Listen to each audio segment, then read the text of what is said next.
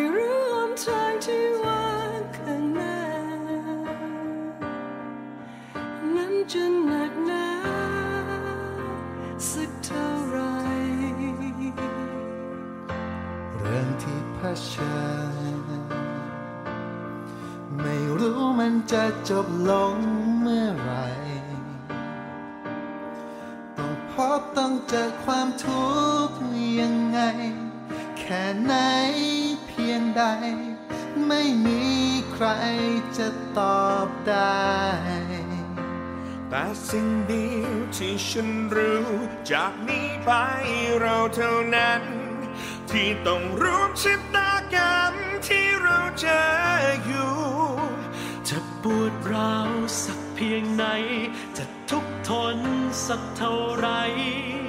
สิ่งที่พวกเรานั้นพอจะทำได้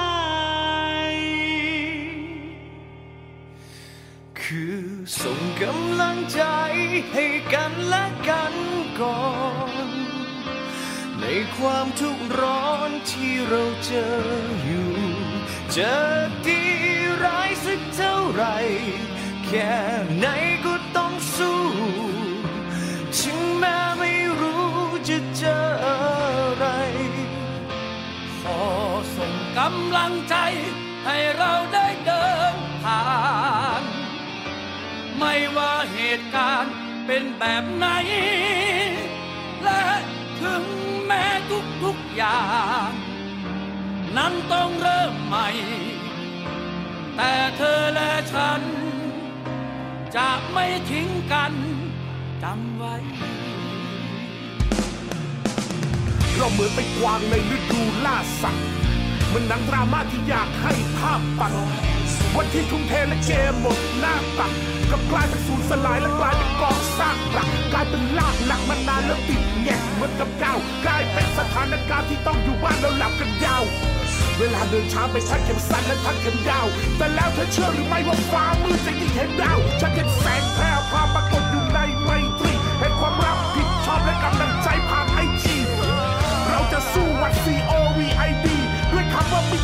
ใช่สงครามหรือไพรีฟังให้ดีว่าโลกทั้งของ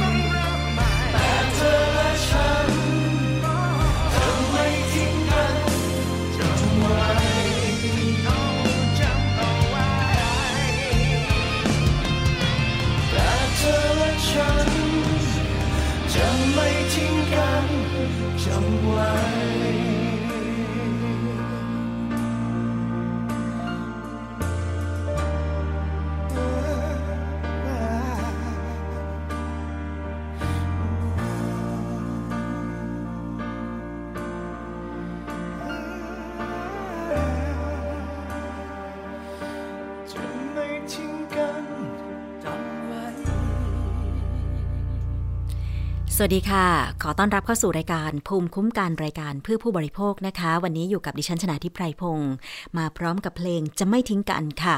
แต่งโดยคุณบอยโกศยพงศ์นะคะ แล้วก็ขับร้องโดยนักร้องหลาย ๆ ท่านที่ท่านคงจะจำเสียงกันได้นะคะ ส่งเพลงนี้ให้กำลังใจสำหรับคนไทยทุกคนอีกครั้งหนึ่งค่ะ เราจะไม่ทิ้งกันนะคะ แล้วเราก็ไม่รู้ว่า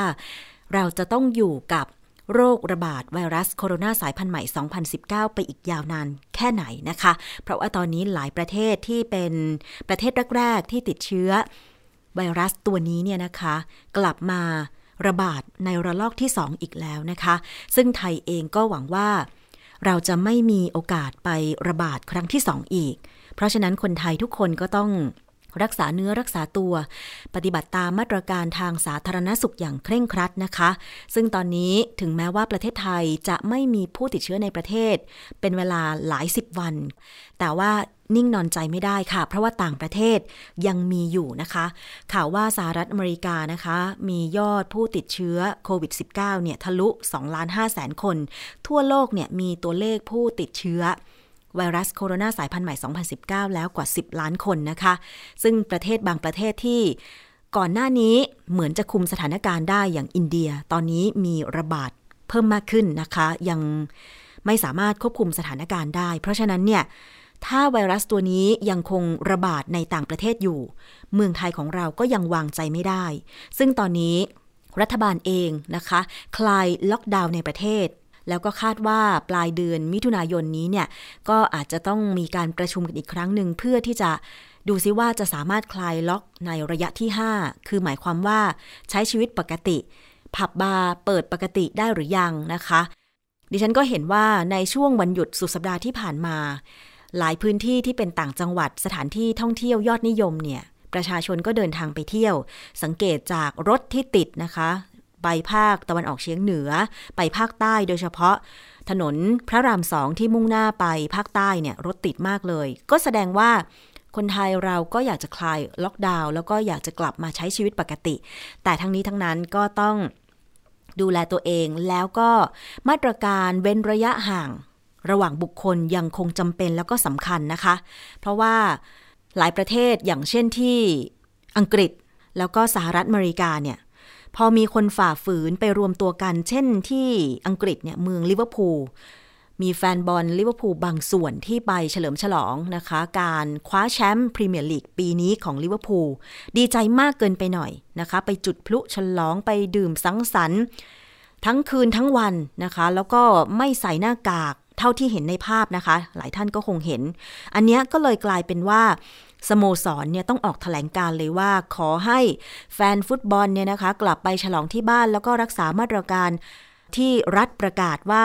ห้ามสังสรรค์ รักษาระยะห่างระหว่างบุคคลนะคะ ซึ่งสโมสรเองพยายามเต็มที่แล้วนะ ดิฉันว่า ในการที่จะบอกให้แฟนบอล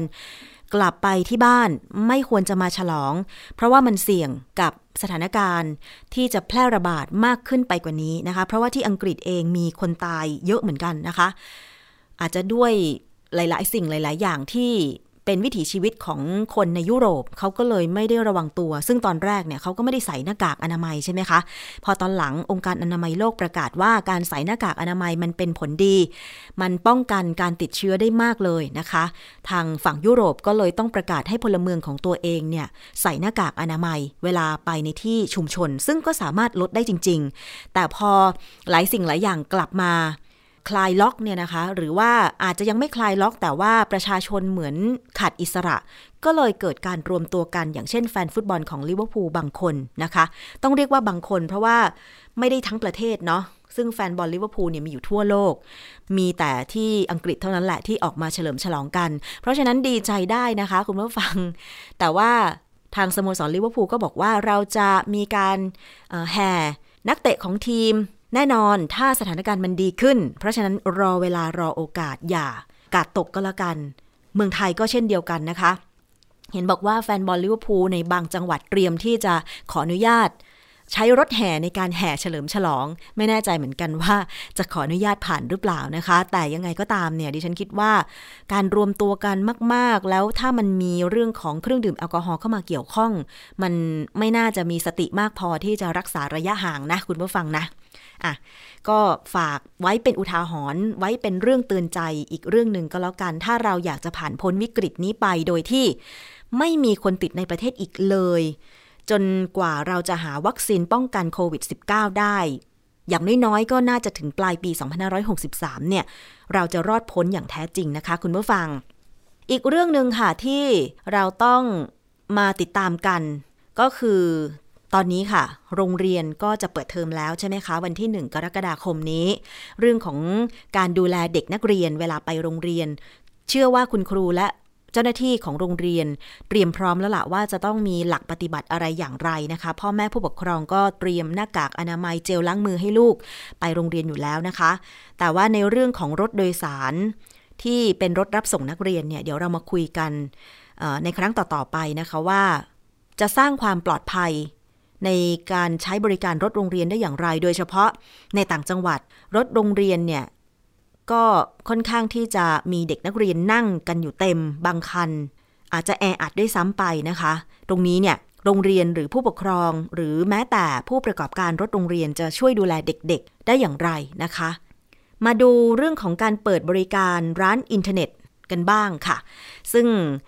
ศบค.เองก็เตรียมร่างแผนคลายล็อกกิจการ กิจกรรมที่ยังไม่ได้รับการผ่อนผัน อย่างเช่น การใช้อาคารสถานที่ของโรงเรียน หรือสถาบันการศึกษานะคะ หมายถึงว่าโรงเรียนทั้งหมดก็สามารถเปิดได้แล้วนะคะ รวมถึงสถาบันของรัฐ ห้างสรรพสินค้า ศูนย์การค้า community mall สถานบริการผับบาร์คาราโอเกะร้านเกม แล้วก็ร้านอินเทอร์เน็ตนะคะ สถานประกอบกิจการอาบอบนวด โรงน้ำชา ก่อนจะประกาศผ่อนผันคลายล็อกในระยะที่ 5 เริ่ม 1 กรกฎาคมนี้นะคะ มาดูในฝั่งของร้านเกมและอินเทอร์เน็ตกันบ้างค่ะ มีการเตรียมความพร้อมอะไรบ้าง อย่างผู้สื่อข่าวไทย PBS ลงไปร้านเกมร้านหนึ่งเนี่ยนะคะ เห็นบอกว่าก็มีการเตรียมอุปกรณ์ทำความสะอาด อย่างเช่น อุปกรณ์วัดไข้ หน้ากากอนามัย เครื่องฟอกอากาศ เจลล้างมือนะคะแล้วก็ต้องให้ผู้เข้าไปใช้บริการลงทะเบียนเข้าออก ผ่านแอปพลิเคชันไทยชนะด้วย ทางร้าน มอบสำลีชุบแอลกอฮอล์สำหรับให้ผู้มาใช้บริการไปเช็ดทำความสะอาดอุปกรณ์ คอมพิวเตอร์ที่จะใช้งานเพื่อความมั่นใจนะคะ ส่วนมาตรการสำหรับผู้ให้บริการและผู้เข้าใช้บริการ ก็ต้องให้มีการสวมหน้ากากอนามัยตลอดเวลาที่อยู่ในร้านอินเทอร์เน็ต ทั้งผู้ให้บริการและผู้ใช้บริการค่ะ มีการจำกัดจำนวนผู้ใช้บริการ การนั่งเว้นระยะห่างนะคะ เครื่องเว้นเครื่อง ห้ามลุกเดินไปปฏิสัมพันธ์พูดคุยกับลูกค้าคนอื่น เครื่องอื่น งดกินอาหารและเครื่องดื่ม ในขณะที่เข้าไปใช้บริการร้านอินเทอร์เน็ต เพื่อลดการสัมผัสระหว่าง อุปกรณ์กับการหยิบจับอาหารเข้าปาก และสามารถใช้งานได้ครั้งละไม่เกิน 2 ชั่วโมง แล้วก็ให้หยุดพักทำความสะอาด 15 นาที แบ่งโซนเวลาตามการใช้บริการด้วยนะคะ อันนี้ก็คือการไปสำรวจที่ร้านหนึ่งค่ะ คือมาตรการมันดีหมดเลยค่ะคุณผู้ฟัง เพียงแต่ว่าในตอนที่ปฏิบัติจริง มันจะสามารถทำได้แบบนี้หรือเปล่า ซึ่งร้านอินเทอร์เน็ตนะคะ คุณก็ต้องเข้มงวดกับมาตรการรักษาระยะห่าง ความปลอดภัยความสะอาด ไม่ให้มันมีการแออัดไม่แน่ใจเลยอะค่ะ ไม่แน่ใจเลยจริง ๆ เพราะว่าคนเข้าไปใช้บริการร้านอินเทอร์เน็ตส่วนมากนะ ตอนนี้เท่าที่เห็นก็คือ เป็นเด็กๆ ไปเล่นเกมอะไรอย่างนี้ใช่ไหมคะ แล้วสามารถที่จะควบคุม พฤติกรรมของเด็กๆได้แบบร้อยเปอร์เซ็นต์หรือเปล่า เพราะว่าเด็กเขาก็คึกคะนองโดยเฉพาะวัยรุ่นใช่ไหมคะ ฟังบ้างไม่ฟังบ้างอะไรอย่างเงี้ยมันจะสามารถคุมได้ไหมอะเดี๋ยวก็ต้องมาดูกันหลังจากที่ร้านอินเทอร์เน็ตร้านเกมต่างๆ เปิดให้บริการ 1 กรกฎาคม 2563 นี้นะคะ มาถึงเรื่องการเตือนภัยแชร์ลูกโซ่กันบ้างค่ะ คุณผู้ฟัง มันก็เกี่ยวข้องกับผู้บริโภคเหมือนกันเนาะเพราะว่าบางคนเนี่ยก็เห็นช่องทาง การออมเงินใช่ไหมคะ แล้วยิ่งโดยเฉพาะถ้าเกิดว่ามีการโฆษณา หรือการประชาสัมพันธ์ที่ดูแล้วน่าเชื่อถือ อย่างเช่น โครงการหนึ่งค่ะ ก็คือโครงการธนาคารแสงแดด ทางผู้สื่อข่าวไทย PBS ได้รับการร้องเรียนจากประชาชนว่าขอให้ตรวจสอบโครงการธนาคารแสงแดด ที่มีกิจการลักษณะบอกรับสมาชิกและขายสินค้า ชักชวนชาวบ้านให้ซื้อหลอดไฟพลังงานแสงอาทิตย์ และมีข้อเสนอให้ผู้ที่ซื้อสินค้า ชักชวนคนมาลงทุนเพิ่มมาสมัครเพิ่ม เพื่อให้ได้รับสิทธิประโยชน์ต่างๆ โดยใช้ชื่อโครงการว่าธนาคารแสงแดดนะคะ ปัจจุบันจำนวนชาวบ้านที่สมัครเป็นสมาชิกเริ่มขยายตัวเพิ่มมากขึ้น ขณะเดียวกันก็เริ่มพบปัญหาในบางจังหวัด อย่างเช่นที่จังหวัดกาญจนบุรีค่ะ เมื่อชาวบ้านที่เขาร่วมโครงการทำตามข้อตกลง แต่กลับพบว่าขอกู้เงินไม่ได้จริงตามคำโฆษณาทำให้เจ้าหน้าที่เข้าไปตรวจสอบ และตั้งข้อสังเกตว่าเป็นแชร์ลูกโซ่หรือไม่นะคะเงื่อนไขเริ่มแรกที่หลายคนอาจจะได้ยินข่าวกันเมื่อไปสมัคร เข้าโครงการธนาคารแสงแดดเนี่ยนะคะ เมื่อต้องการเข้าสมัครเป็นสมาชิกโครงการนี้ ผู้สมัครจะต้องจ่ายเงินซื้อหลอดไฟโซลาเซลล์ติดผนัง 1 ชิ้น ราคา 300 บาท และยังมีเงื่อนไขต่ออีกว่า ต้องซื้อสินค้าหลอดไฟโซลาเซลล์ต่อเนื่องทุกสัปดาห์สัปดาห์ละ 1 ชิ้น เป็นเวลา 4 เดือนติดต่อกัน นั่นหมายความว่าสมาชิกต้องจ่ายเงินซื้อหลอดโซลาเซลล์หลอดละ 300 บาท ติดต่อกัน 4 เดือน เดือนละ 4 หลอด 3 เดือนก็ 12 หลอดเป็นเงิน 1,200 บาทโอ้เยอะเหมือนกันเดือนละ 1,200 บาทนะคะ และสมาชิกต้องสมัครคนแรกเนี่ยสมาชิกที่สมัครคนแรก ต้องหาสมาชิกมาเข้าร่วมโครงการเพิ่มเติม เพื่อจ่ายเงินซื้อสินค้าในวิธีการเดียวกันนะคะ แล้วก็มีภาพที่ปรากฏเป็นเงื่อนไขการสมัครเนี่ยเขาบอกว่าดิฉันจะอ่านให้ฟังนะคะ เดือนที่ 1 ขอสิทธิ์ใช้ 300 ซื้อโซล่าไลท์ได้ใช้ไฟฟรี แล้วก็ต้องมีบัตรบัตรเวิลด์นะคะ ให้รายได้สูงสุดไม่เกิน 10,000 บาทต่อเดือนรวม 12 เดือน แล้วพร้อมทั้งเรียนรู้การบริหารทั่วไป ทุก 300 ที่จ่ายจะได้ของบวกกับรายได้ทั้งปีกลับคืนให้ ได้กำไรดีจะตายเอออันนี้คือคำโฆษณาของเขานะคะ เดือนที่ 2 ใช้ 300 ซื้อ solar light มีบัตร world สร้างรายได้ทั้งปี ให้จัดส่งเอกสารทุกอย่าง ให้เจ้าหน้าที่ตามที่ขอไปทำเรื่องกู้ยืมได้ เดือนที่ 3 ใช้ 300 ซื้อ solar light ได้บัตร world เพิ่มรายได้อีกหนึ่งใบ เจ้าหน้าที่พิจารณาทำเรื่องอนุมัติเงินกู้ให้ ตอบคำถามเพิ่มไป เดือนที่ 4 ใช้ 300 ซื้อ solar light ได้บัตร world เพิ่มรายได้รวมเป็น 4 ใบ ขั้นตอนจะอนุมัติเงินกู้ให้ปลายเดือนนี้ รอรับเงินเดือนถัดไปทำถูกต้องตามเงื่อนไข ดูแลทุกคนอย่างเราต่อๆไป เดือนที่ 5 รับเงินกู้สูงสุด 5 0 0แสนบาทได้ มีภาระต้องจ่ายดอก 500 ไปบวก ต้นอีก 2,000 อันนี้คือคำโฆษณานะคะ หลอดไฟพลังงานแสงอาทิตย์กว่า 200 ชิ้น แล้วก็มีเอกสารเชิญชวนพร้อมรายชื่อชาวบ้านที่มีคนเข้าร่วมแล้วไม่ต่ำกว่า 600 คนเนี่ย ตอนนี้ถูกยึดไว้เป็นหลักฐานระหว่างการตรวจสอบ โครงการธนาคารแสงแดดกาญจนบุรีแล้วนะคะ ขณะที่นายมาคะโทนวนิกประธานโครงการ พร้อมด้วยทีมงาน 4 คน ก็ถูกตำรวจเมืองกาญจนบุรี แจ้งข้อหาร่วมกันช่อโกงประชาชนค่ะ ซึ่งมันมีภาพคล้ายๆเป็นหลอดไฟโซลาเซลล์นะคะ เป็นกล่องสี่เหลี่ยม แล้วมีเหมือนหลอดไฟสีนวลอยู่ตรงกลางนะคะ ไม่แน่ใจว่าตอนที่เปิดไฟมันเป็นยังไงนะคะ ซึ่งเมื่อสมาชิกจ่ายเงิน 300 บาท สิ่งที่พวกเขาได้รับก็คือ เป็นโคมไฟ โซลาเซลล์ติดผนัง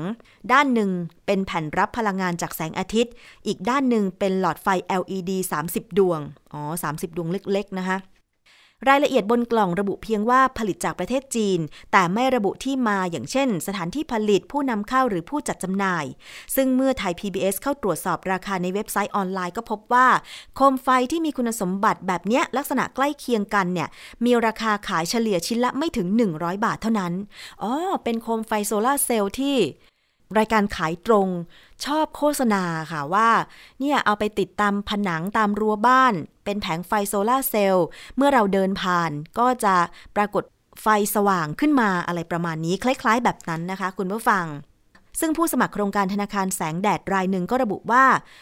ก็อยากได้เงินกู้เป็นก้อน คือก็อยากกู้เงินน่ะแต่ขอให้ดอกเบี้ยถูก 1%นะคะแล้วเขาก็บอกให้สมัครตามที่ ระบบของเขาวางไว้นะคะ ซึ่งธนาคารแสงแดดประชาสัมพันธ์ตัวเองว่า เป็นนวัตกรรมด้านบริหารจัดการช่วยให้ชาวบ้านหมดหนี้ได้ใช้ไฟฟ้าฟรี และมีเงินใช้ เงินที่ได้จะนำมาจัดสรรให้สมาชิก ในรูปแบบเงินกู้ดอกเบี้ยต่ำ เงินปลดหนี้หรือผลตอบแทนอื่น ตัวแทนสมาชิกแบ่งหน้าที่กระจายข่าวชักชวนในหลายจังหวัด ภาคเหนือก็มีนะคะ ภาคเหนือมีการจัดตั้งศูนย์ประสานงานและชักชวนชาวบ้านไปฟังการบรรยายแล้ว คุณผู้ฟัง ถ้าใครโดนชักชวนไปฟัง ให้สมัครสมาชิกโครงการธนาคารแสงแดด ให้ซื้อหลอดไฟที่อ้างว่าเป็นแผงโซลาร์เซลล์เนี่ยนะคะ ก็ขอให้ระมัดระวังค่ะ ซึ่งผู้สื่อข่าวไทย PBS เดินทางไปตรวจสอบที่อำเภอท่าปลาจังหวัดอุตรดิตถ์แล้ว เพราะว่าได้ข้อมูลว่าอดีตข้าราชการครู เช่าอาคารเปิด ศูนย์ประสานงานระดับจังหวัด แต่พบว่าศูนย์ประสานงานแห่งนี้ปิดไปเมื่อ 2 เดือนก่อนนะคะ แล้วก็มีอีกคนหนึ่งค่ะ เป็นอดีตข้าราชการทหารบอกว่า ได้รับการแต่งตั้งจากประธานธนาคารแสงแดด ให้เป็นผู้จัดระดับจังหวัดในจังหวัดอุตรดิตถ์ซึ่งอธิบายว่าสมาชิกธนาคารแสงแดดมี 2 กลุ่ม ก็คือตัวแทนศูนย์และสมาชิกทั่วไป ศูนย์ประสานงานมีทั้งระดับตำบลอำเภอและระดับจังหวัด ซึ่งต้องจ่ายเงินแลกกับสิทธิการเข้าดูแลพื้นที่เป็นรายปี ในจำนวนที่แตกต่างกัน หลังจากนั้นศูนย์เหล่านี้ก็จะต้องไปประชาสัมพันธ์ข้อมูลให้ชาวบ้านมาสมัครสมาชิก และจะได้ผลตอบแทนเป็นรายหัวคนละ 140 บาท และได้ส่วนต่าง หากชาวบ้านได้สิทธิ์กู้เงิน ในส่วนของสมาชิกทั่วไปนะคะ ทางธนาคารแสงแดดพิจารณาชื่อคนนี้ว่าเป็นคนดีมีวินัยสามารถส่งดอกพร้อมต้นได้ติดต่อกัน 3 เดือน ก็จะให้กู้เป็นวงเงินสูงถึง 5 0 0แสนบาทนะคะจนถึงครั้งที่ 5 หรือกู้ได้สูงสุด2ล้าน5แสนบาทต่อคนเลยทีเดียว อันนี้ ผู้จัดการธนาคารแสงแดดจังหวัดอุตรดิตถ์นายณพักทวีเจริญรักบอก แม้จะปฏิบัติตามเงื่อนไข แต่นั่นก็อาจจะไม่ใช่สิ่งที่ยืนยันว่า สมาชิก ที่สมัครแล้วเนี่ยจะได้สิทธิ์กู้เงินตามที่กล่าวอ้างนะคะ เพราะว่ามีสมาชิกที่เคยสมัครคนหนึ่งเป็นอดีตข้าราชการครูบอกว่าเคยสมัคร เป็นผู้จัดการระดับจังหวัดของธนาคารแสงแดดในภาคเหนือ เขายืนยันว่าได้ซื้อหลอดไฟและชวนญาติมาสมัครตามเงื่อนไขจนครบถ้วน และส่งเอกสารเพื่อขอสิทธิ์กู้เงิน ตั้งแต่เดือนพฤษภาคม 2563 แต่จนถึงปัจจุบันก็ยังไม่ได้เงินกู้เลยนะคะ ไทย PBS ตรวจสอบพบว่าสมาชิกส่วนใหญ่ในกลุ่มธนาคารแสงแดด มีอดีตเป็นข้าราชการหลายคน เป็นตัวแทนจัดตั้งศูนย์ แต่ดำเนินการในนามบุคคล ไม่จดทะเบียนเป็นบริษัท และไม่พบข้อมูลที่ยื่นขออนุญาตต่อหน่วยงานใด แม้รับโอนเงินผ่าน บัญชีหลายธนาคาร แต่ทุกบัญชีเป็นชื่อของบุคคลคนเดียวกันก็คือนายมาคะโทนวนิกประธานธนาคารแสงแดด และเพื่อให้ได้ข้อมูลอีกฝ่าย ไทย PBS จึงได้ขอคำชี้แจงจากประธานเครือข่าย ธนาคารแสงแดด นายมาคะให้คำตอบว่า ธนาคารแสงแดดมีระบบบริหารรวบรวมคนมาช่วยซื้อสินค้า จากผู้ประกอบการเพื่อแลกซื้อ เงินส่วนลด ไม่มีสินค้าเป็นของตัวเอง จึงไม่ต้องขออนุญาตขายตรงต่อสคบส่วนลดที่ได้จากผู้ประกอบการถือเป็นเงินส่วนตัว ที่ให้สมาชิกกู้ยืมส่วนตัว ไม่ได้เป็นการให้บริการสินเชื่อ เขาไม่ได้เปิดเผยนะคะว่า ขณะนี้ได้ส่วนลดคืนจากผู้ประกอบการ การซื้อหลอดไฟโซลาเซลล์มากน้อยเท่าไหร่ แต่มีสมาชิกหลายคนได้สิทธิ์กู้เงินไปแล้ว แต่ไม่สามารถให้ดูหลักฐานได้อ้างว่าเป็นข้อมูลส่วนบุคคล นะคะ พร้อมอยังอ้างว่า ธนาคารแสงแดดชวนคนไปซื้อ เขาจ่ายเงินเขาได้ของไปแล้ว เขาจ่ายเงินไปเพื่อซื้อของได้ส่วนลดคำว่าแชร์ลูกโซ่เนี่ยเขาต้องจ่ายเงินเข้าไปแล้ว หาคนอื่นมาต่อจ่ายลงทุนเข้ามา แล้วเอาเงินที่จ่ายเข้ามา เอาเงินไปต่อเงิน นี่เขาเอาเงินไปซื้อของจะเป็นแชร์ลูกโซ่ได้อย่างไร อันนี้คือคำกล่าวอ้างของนายมาคะ โทนวนิกนะคะ ทางด้านของรองโฆษกกรมสอบสวนคดีพิเศษ นายปิยะสิริ วัฒนวรางกูล ระบุว่า การดำเนินงานของธนาคารแสงแดด เข้าข่ายเป็นการทำธุรกิจขายตรง และการตลาดแบบตรง ซึ่งจะต้องขออนุญาตต่อสคบนะคะ ซึ่งเรื่องนี้ก็ ขอให้อย่าหลงเชื่อก็แล้วกันนะคะ มีการระบุมาจากรองโฆษกกรมสอบสวนคดีพิเศษแล้วว่าเป็นธุรกิจขายตรง และการตลาดแบบตรง พอไม่ผ่านการขออนุญาตจากสคบไม่ส่งแผนงานไปให้เนี่ยนะคะ ก็มีความเสี่ยง เพราะฉะนั้นหลายจังหวัดบอกต่อๆกันไปด้วยนะคะว่า โครงการธนาคารแสงแดด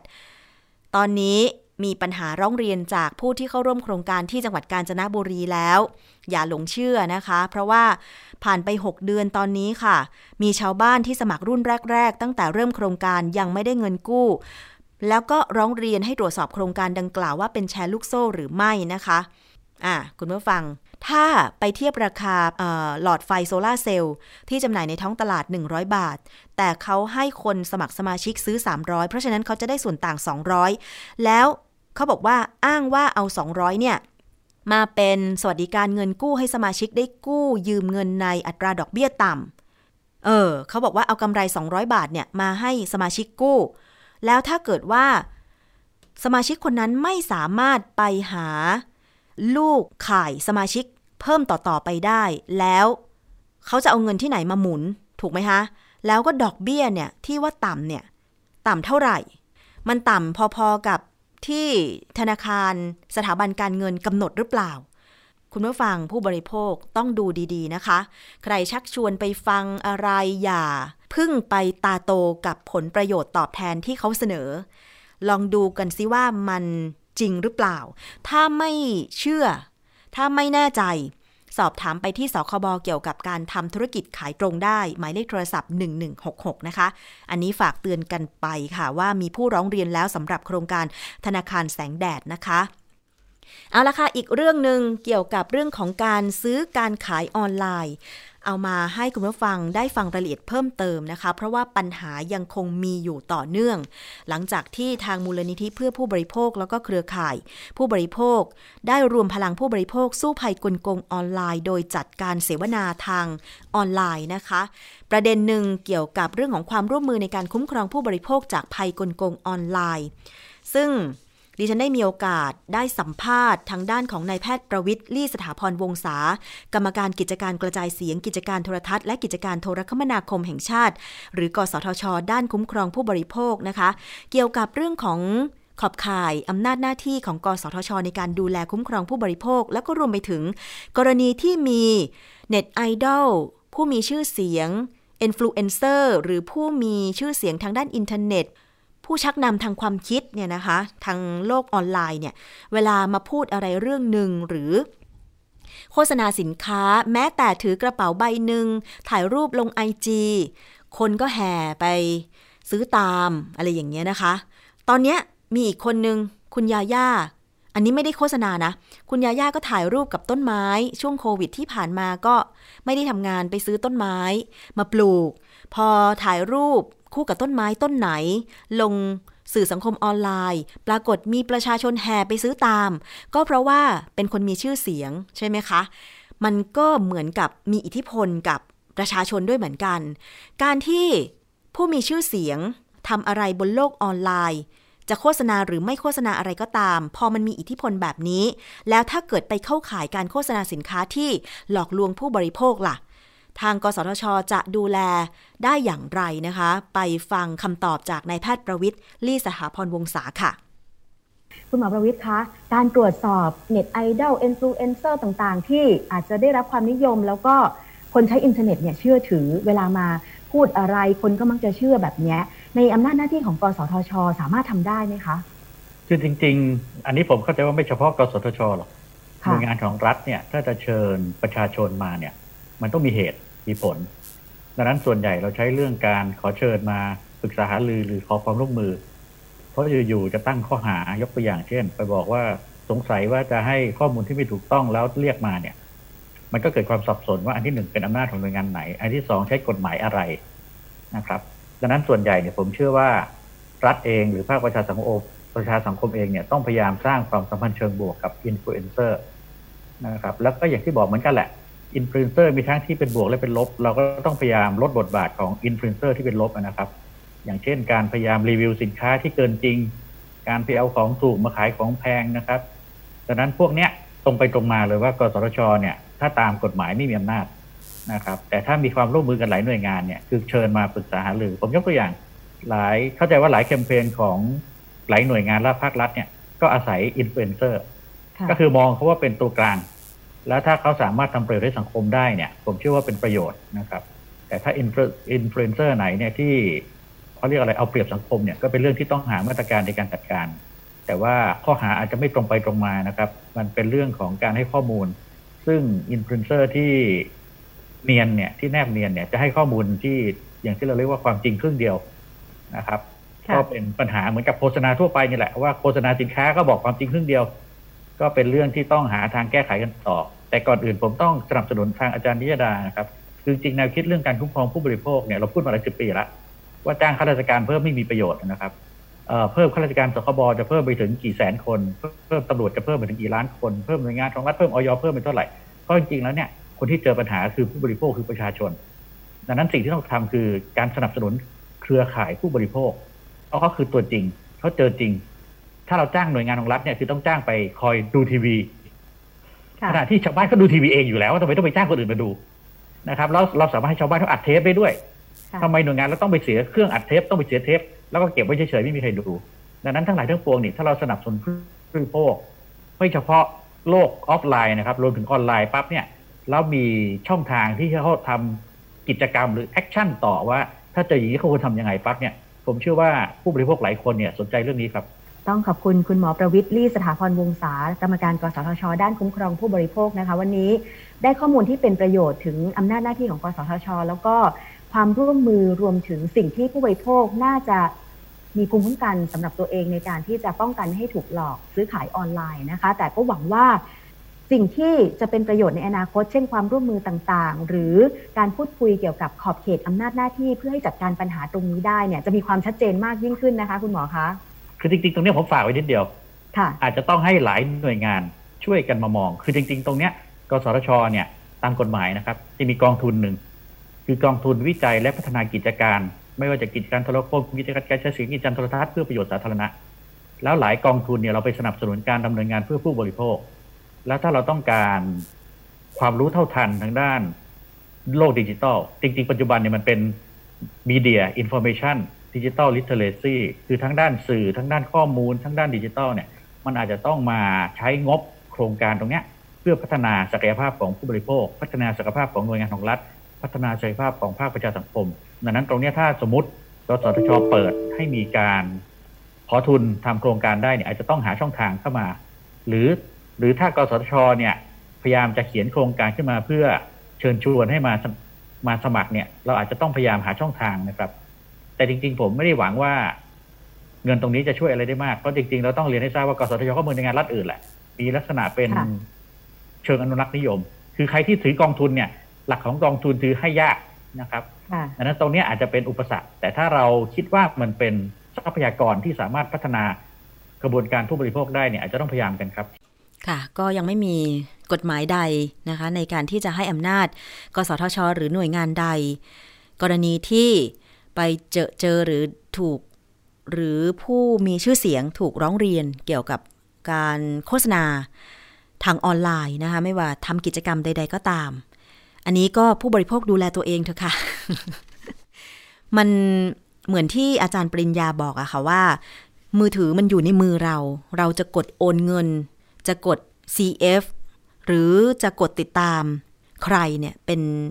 อำนาจของเราโดยตรงเลย เพราะฉะนั้นเนี่ย ก็ดูแลตัวเองในขั้นต้นก่อน แต่ว่าเดี๋ยวถ้ามีความคืบหน้า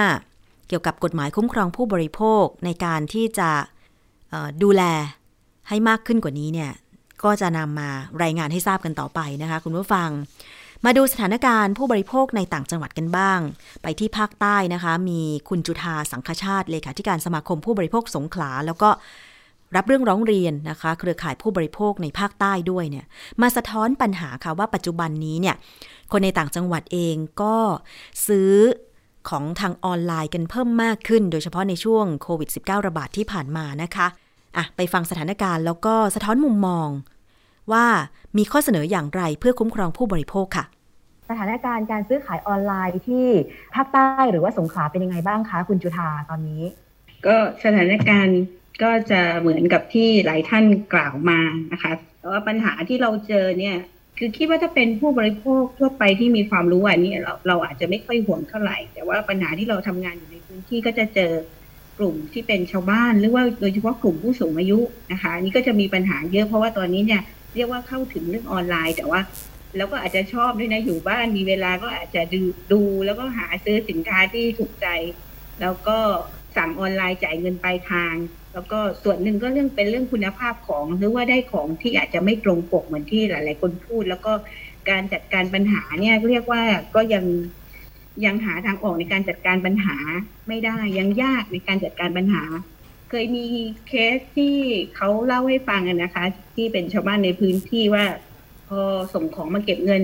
ปลายทางที่บ้านเนี่ยจะขอดูของว่าได้ของตรงกับที่สั่งไว้ไหมปรากฏว่าคนส่งของเนี่ย ก็บอกว่าเปิดไม่ได้นะคะ เปิดไม่ได้ เปิดไม่ได้เนี่ยก็เอ่อคนสั่งก็รู้สึกว่าไม่พอใจ ถ้าไม่ได้ดูแล้วจะรู้ได้ยังไงว่า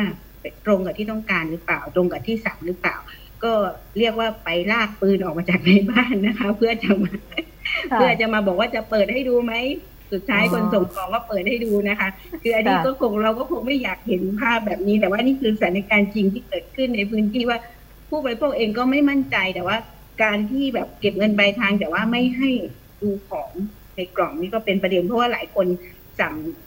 เป็นแท็บเล็ตแต่ว่าพอเปิดกล่องออกมาหลังจากที่คนส่งของกลับไปแล้วจ่ายเงินไปเรียบร้อยปรากฏว่ากลายเป็นก้อนหินอะไรแบบนี้ค่ะซึ่งอันนี้ก็เป็นปัญหาในพื้นที่โดยเฉพาะประเด็นช่วงที่ผ่านมาเนี่ย ช่วงโควิด เชื้อโควิดระบาดเนี่ย ปัญหาเรื่องการซื้อหน้ากากอนามัยที่มีราคาแพงนะคะ ไม่ได้ของนะคะ หรือว่าบางเพจเนี่ย ขายจ่ายเงินเรียบร้อยแล้ว ปรากฏว่าปิดเพจหนีนี่ก็มีนะคะ เรื่องของเจลแอลกอฮอล์ที่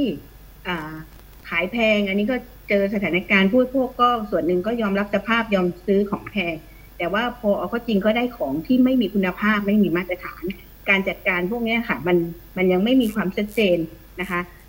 เราเจอประเด็นเรื่องที่ผ่านมา อันนี้ค่อนข้างตกใจนะคะ ที่ผ่านมาเนี่ยไม่ไม่นานมานี้เองก็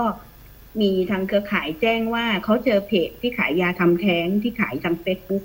อืมก็ค่ะค่อนข้างตกใจนะคะ ว่ามันสามารถที่จะขายกันได้ ขนาดนี้แบบพอเราเปิดไปใน Facebook เราพิมพ์หาคำว่ายาทำแท้งเนี่ยเราเจอนะคะ เจอเพจค่ะที่ขาย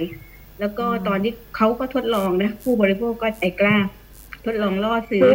อ๋อทดลองล่อซื้อไม่ได้เอามาใช้จริงใช่ไหมคะใช่ค่ะเขาเข้าไปคุยว่า ตอนนี้กำลังมีปัญหาอยากจะขอคำปรึกษาอะไรเงี้ยเขาก็จะแนะนำมาว่ามียาชุดนี้เจ้าชุดนี้ราคาเท่าไหร่ต้องดูแลตัวเองยังไงอะไรประมาณเนี้ยค่ะ ก็อันนี้เขาทดลองดูว่าเขาจะให้คำแนะนำแบบไหน เพราะว่ามันจะเป็นลักษณะเหมือนกับคลินิก แล้วก็มีเพจที่ขาย อะไรแบบเนี้ยก็ยังไม่ได้สืบข้อมูลเชิงลึกนะคะ แต่อันนี้ก็คุยปรึกษากับทางสสจในพื้นที่ว่าจะดำเนินการยังไง เพราะว่าเรารู้ ตัวคลินิกอย่างนี้ที่ที่เหมือนกับทำเพจคู่กัน เรารู้ว่าคนขายเนี่ยทำงานอยู่ที่ไหนอะไรทำนองเนี้ยนะคะ คิดว่าปัญหาสำคัญที่จริง ๆ เราคุยกันมาหลายรอบว่า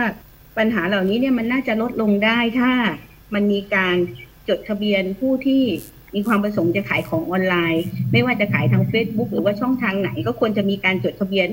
ให้ชัดเจนนะคะ เพื่อที่ผู้บริโภคเนี่ยจะได้เข้าไปตรวจสอบข้อมูลได้ว่าเป็น ผู้ประกอบการจริงไหมมีการลงทะเบียนไว้หรือเปล่า แล้วถ้าเกิดมีปัญหาก็จะได้ตามตัวได้ถูกไม่ใช่ว่าปิดเฟซปิดเฟซบุ๊กแล้วก็หายไปเลยอะไรเงี้ยนะคะ จริง ๆ ถ้ามันมีการลงทะเบียนไว้เนี่ยจะมีสัญลักษณ์เป็นหมายเลขอนุญาตหรืออะไร เพื่อให้ผู้บริโภคเนี่ยง่ายมากขึ้นในการที่จะตามนะคะ อันนี้ก็ส่วนหนึ่งที่ว่าเป็นเรื่องที่น่าจะต้องหน่วยงานน่าจะต้องมาทำเรื่องนี้นะคะ ในส่วนของตัวผลิตภัณฑ์สุขภาพซึ่งอันนี้เราให้ความสนใจ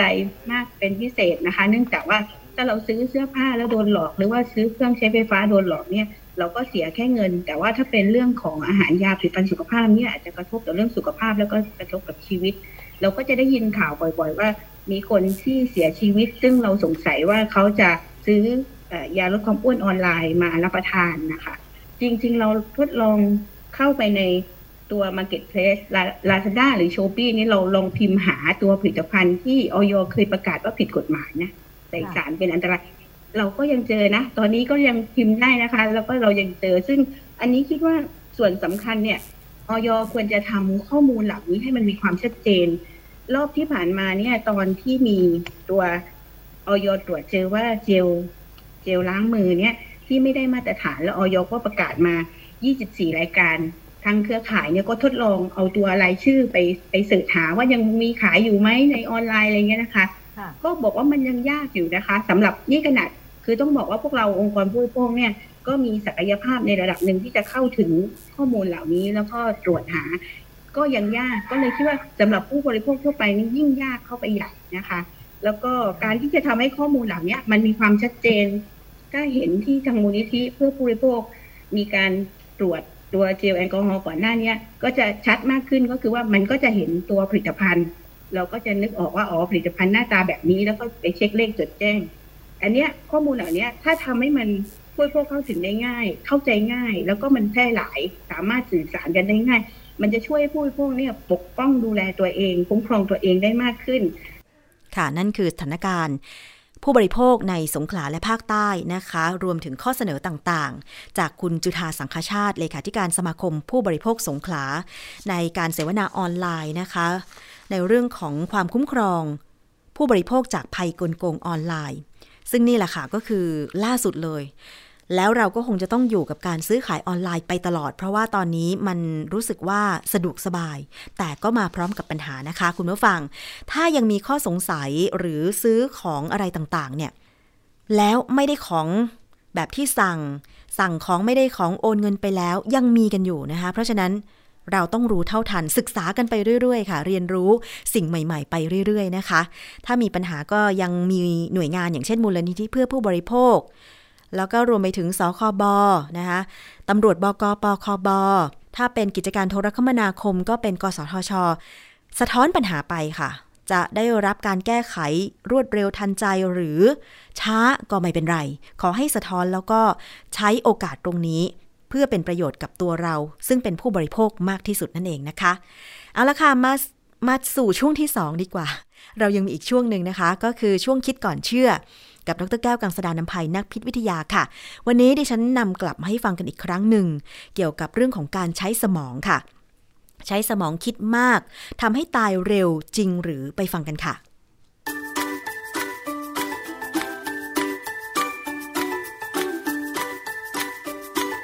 ช่วงคิดก่อนเชื่อ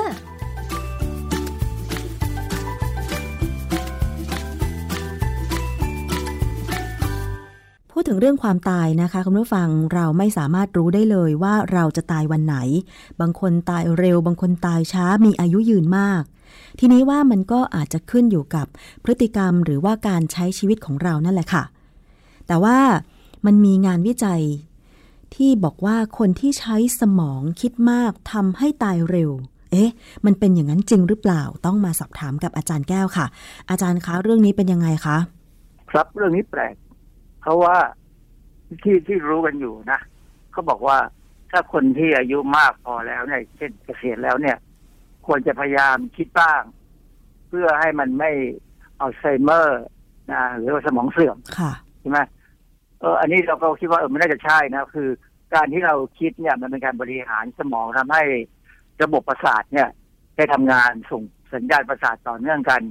คือคนที่คิดน้อย หรือไม่พยายามคิดอะไรเนี่ย ดูคล้ายๆคนที่พยายามทำสมาธินะค่ะแต่สมาธิแบบทางพุทธเนี่ยเขาจะไม่คิดอะไรใช่ไหมอ๋อแล้วก็พยายามคิดแต่เรื่องนิดเดียวคือเอาจิตมุ่งค่ะถ้าอย่างนั้นจะตายเร็วไหม ก็ยังไม่ค่อยมี ไม่ค่อยมีหลักฐานอะไรออกมาค่ะแต่พอมาพูดว่าถ้าคิดมากแล้วตายเร็วเนี่ย เออมันก็ดูแปลกเพราะว่าจริง ๆ อันนี้มันมาจากการวิจัยเลยค่ะ คือโดยปกติเนี่ย คนเราตายช้าตายเร็วเนี่ยนะขึ้นอยู่กับพันธุกรรม พันธุกรรมว่าอย่างบางครอบครัวเนี่ย อยู่ถึงร้อยเป็นแถวๆเลย คืออย่างเอาไงเอาตัวผมเองดีกว่า คือคุณทวดผมเนี่ย ตายเมื่อร้อยกว่าจำวันที่เกิดไม่ได้เลยจำวันที่ตายไม่ได้ด้วยว่า มันอายุเท่าไหร่แล้วตอนที่ตายเนี่ยนะค่ะ แต่แต่รู้ว่าทวดผมเนี่ยเกิดสมัยรัชกาลที่ห้า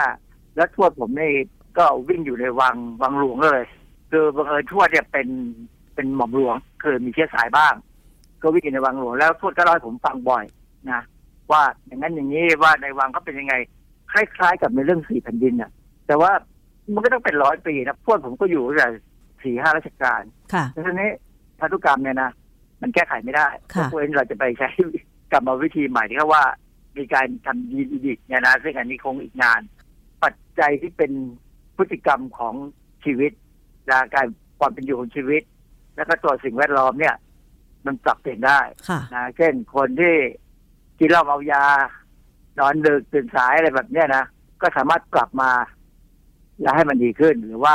ถ้าสิ่งแวดล้อมไม่ดี ก็หาทางย้ายไปอยู่ในสิ่งแวดล้อมที่ดี อันนั้นก็อาจจะช่วยให้ชีวิตเนี่ยยืนยาวออกไปได้ค่ะนะหรืออาจจะใช้เทคนิคเราเคยพูดไปแล้วครั้งหนึ่งว่าเอ่อมีนักการเมืองคนหนึ่งเขาเริ่มคิดถึงเรื่องนี้ว่า ถ้าทำให้ทีโลเมียร์ที่โครโมโซมของมนุษย์เนี่ย ยาวออกไปหรือยาวเท่าเดิมเนี่ยคือยาวเท่าเดิมได้เนี่ย ก็จะอายุยาว อันนี้ก็หลักการจริง แต่ทฤษฎี แต่ว่าปฏิบัติจริงอะก็ลำบากนะมันค่ะง่ายอย่างนั้นตอนนี้วารสาร Nature เนี่ย Nature นี่เป็นวารสารใหญ่อันหนึ่งของอังกฤษนะฮะมีงานวิจัยที่เขาตีพิมพ์เขาบอกว่าถ้าระบบประสาทสมองทำงานมากๆเนี่ยคนนั้นจะตายเร็วทำไมคะอาจารย์โดเขาทำมาจากเขาได้ผลมาจากการทดลองค่ะคือเวลาเราทดลองเกี่ยวกับหลายๆอย่างเกี่ยวกับ การที่จะอยู่นานหรืออยู่ไม่นานเนี่ย นักวิจัยนักวิทยาศาสตร์เนี่ยเขามีการใช้สัตว์ทดลองชนิดหนึ่ง เป็นหนอน เป็นหนอนที่ซีเอลิแกนนะมันมันเป็นหนอนที่ดูๆก็ไม่น่าจะเชื่อถือได้ได้เลยเนี่ย แต่ว่าเวลาเราศึกษาแล้วได้ทฤษฎีอะไรใหม่ ๆ เช่น การที่เซลล์ฆ่าตัวตายได้เอง หรือเกี่ยวกับทฤษฎีเกี่ยวกับการที่จะอยู่ยืนยาวเนี่ย มันจะมาจากงานวิจัยที่ใช้หนอนทั้งนั้นเลยค่ะ เพราะว่า หนอนตัวเนี้ยชนิดเนี้ยนะมันมีอะไรหลาย ๆ อย่างที่คล้ายกับในคน แต่ว่าง่ายกว่า แล้วหนอนพวกนี้อายุมันไม่ได้ยาวมาก เขาสามารถเปรียบเทียบได้ว่า ถ้าเราใส่ทรีทเมนต์เข้าไปหรือใส่การที่จะปรับปรุงอะไรเข้าไปเนี่ย มันจะอายุยาวกว่า ระบบเซลล์ประสาทของหนอนหนอนพวกนี้จะดูคล้ายคนนะคือเคยสาเหตุที่เข้ามาศึกษาเรื่องนี้ก็เพราะว่าเขาไปพบว่าเนื้อเยื่อสมองของคนที่ตาย เมื่ออายุ 90 ปีเนี่ย มีลักษณะดีกว่าเนื้อเยื่อและเซลล์สมองของคนที่ตายเมื่ออายุ 70ถึง80 ปี ค่ะคือลักษณะเซลล์สมองดีกว่าของคนที่แก่มากๆนะเขาก็เลยมาศึกษาหาโมเดลคือใช้หนอนเนี่ย ก็ทำยังไงอะที่จะให้หนอนมันคิดน้อย หรือว่าใช้สมองน้อยๆในวารสารเนเจอร์ที่เขาพิมพ์เดือนตุลาปี 2019 เนี่ยเขาทำการวิจัยในหนอนนะ แล้วในหนอนเนี่ยนะก่อนที่เขาจะทำเนี่ยเขาไปใช้ความรู้พื้นฐานว่า มียาตัวหนึ่งอยู่ในกลุ่มยากันชัก ยากันชักเนี่ย มันคือยาที่คนหลาย ๆ คนเนี่ยเวลาสมองทำงานผิดปกติเนี่ยเขาจะชัก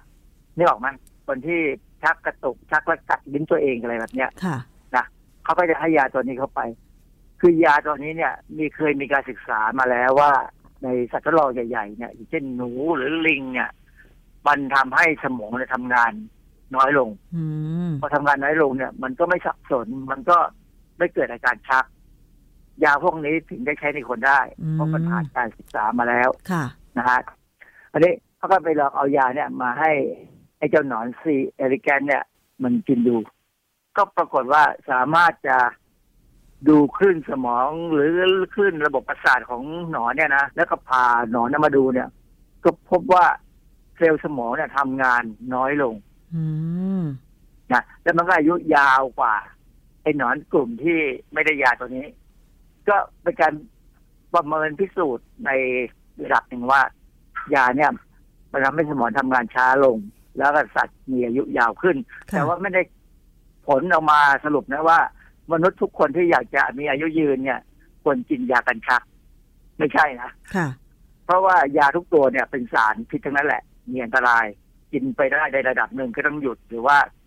ต้องมีระดับการกินแล้วไม่ควรจะกินแบบพร่ำเพรื่อนะฮะโดยวารสารเนเจอร์เนี่ยเขาพูดเป็นเชิงว่าจริง ๆ เนี่ย มนุษย์ควรจะหาทางที่จะทำให้จิตใจหรือหรือร่างกายเราเนี่ย มีการพักผ่อนมีสมาธิค่ะ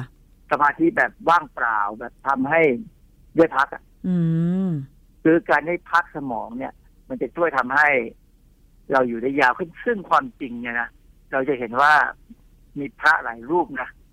ที่ท่านอายุยืนยืนค่ะ และเป็นพระสายสมาธิทั้งทั้งนั้นเลยอะ พระที่อยู่ป่าพระที่อยู่ต่างจังหวัดที่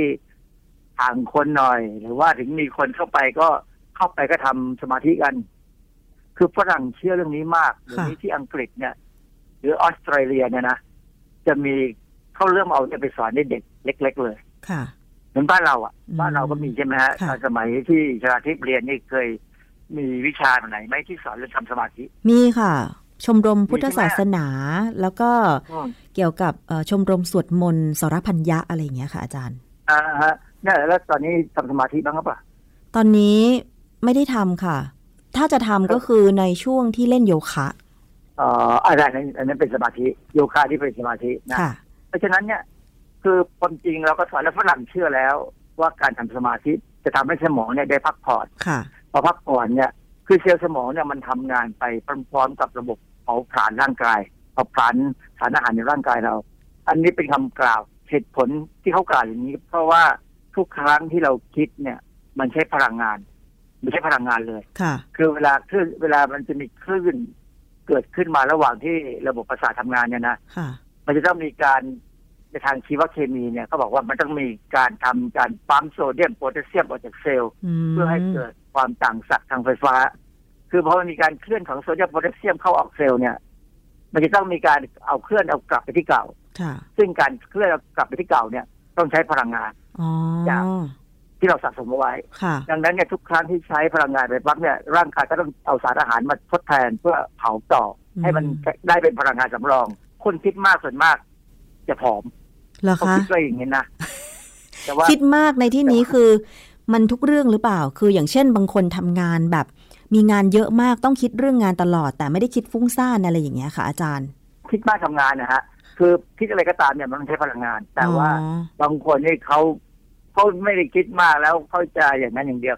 เขายังคิดถึงจะกินอย่างนู้นอย่างนี้ด้วย มันก็เลยยิ่งคิดยิ่งเครียดยิ่งเครียดยิ่งกินก็ไปอีกอย่างหนึ่งนะเพราะฉะนั้นถ้าคิดมากและทำงานคิดบ่อยๆหรือค่ะใช้ความคิดเยอะๆเนี่ย คนพวกนี้จะไม่ค่อยอ้วนหรอกเพราะว่าเขาจะไม่ไม่มุ่งมั่นที่เกี่ยวกับเรื่องการกินค่ะแต่เขาจะมุ่งมั่นเกี่ยวกับการจะให้งานสำเร็จออกมาอ๋อเพราะฉะนั้นใครก็ตามที่ทำงานแล้วคิดอยู่ตลอดเวลา แต่ว่า มุ่งมั่นในการกินในการอะไรต่ออะไรเนี่ยไอ้จะออกมาอีกรูปหนึ่งในการที่จะอ้วนค่ะนะเพราะฉะนั้นเนี่ยโดยสรุปของงานวิจัยที่เขาที่ผมว่ามาคุยให้ฟังเนี่ยคือว่า อยากจะให้มีการพักผ่อนสมองพักมันบ้าง แต่ว่าการที่คิดบ้างเนี่ย ไม่ใช่เป็นเรื่องที่ไม่ดีนะค่ะเพราะว่าอย่างที่เรามีความรู้เก่าอยู่แล้วว่า ถ้าคนที่ไม่คิดอะไรเลยเนี่ย อาจจะอัลไซเมอร์เอาง่าย ก็แสดงว่าต้องคิดแบบพอดีพอดี ไม่ใช้สมองมากเกินไป แล้วก็ไม่ใช่ว่าไม่คิดอะไรเลยใช่ไหมอาจารย์ๆต้องคิดค่ะแต่ว่าถ้าจะตายเร็วก็ขอให้คิดเรื่องดีๆอย่างดิฉันเนี่ยเรื่องไม่ดีรู้สึกเลยเหมือนที่งานวิจัยเขาบอกเลยว่าเวลาเราใช้ความคิดมาก ๆ สมองมันรู้สึกล้า ใช่ไหมคะ เพราะว่าพลังงานมันหมด ใช่พลังงานมันหมดบางที ได้ทำงานห้องแอร์ตลอดเวลา แต่ทำไมพอกลับบ้านไปแล้วแบบว่า มันจะโงหัวไม่ขึ้นนะคะอาจารย์เหมือนสมองมันตื้อๆตึงๆ ก็แสดงว่าใช้ความคิดในการทำงานมากเกินไปใช่ไหมอาจารย์คือทำรายการนี้เสร็จต่ออีกรายการหนึ่งต่ออีกรายการหนึ่ง ซึ่งมันค่อนข้างจะใช้ความคิดเยอะมากอะค่ะอาจารย์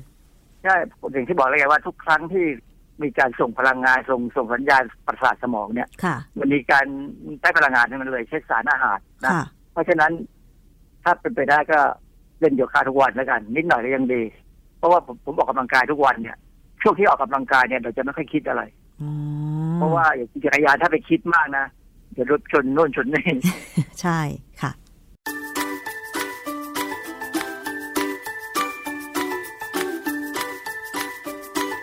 ช่วงคิดก่อนเชื่อ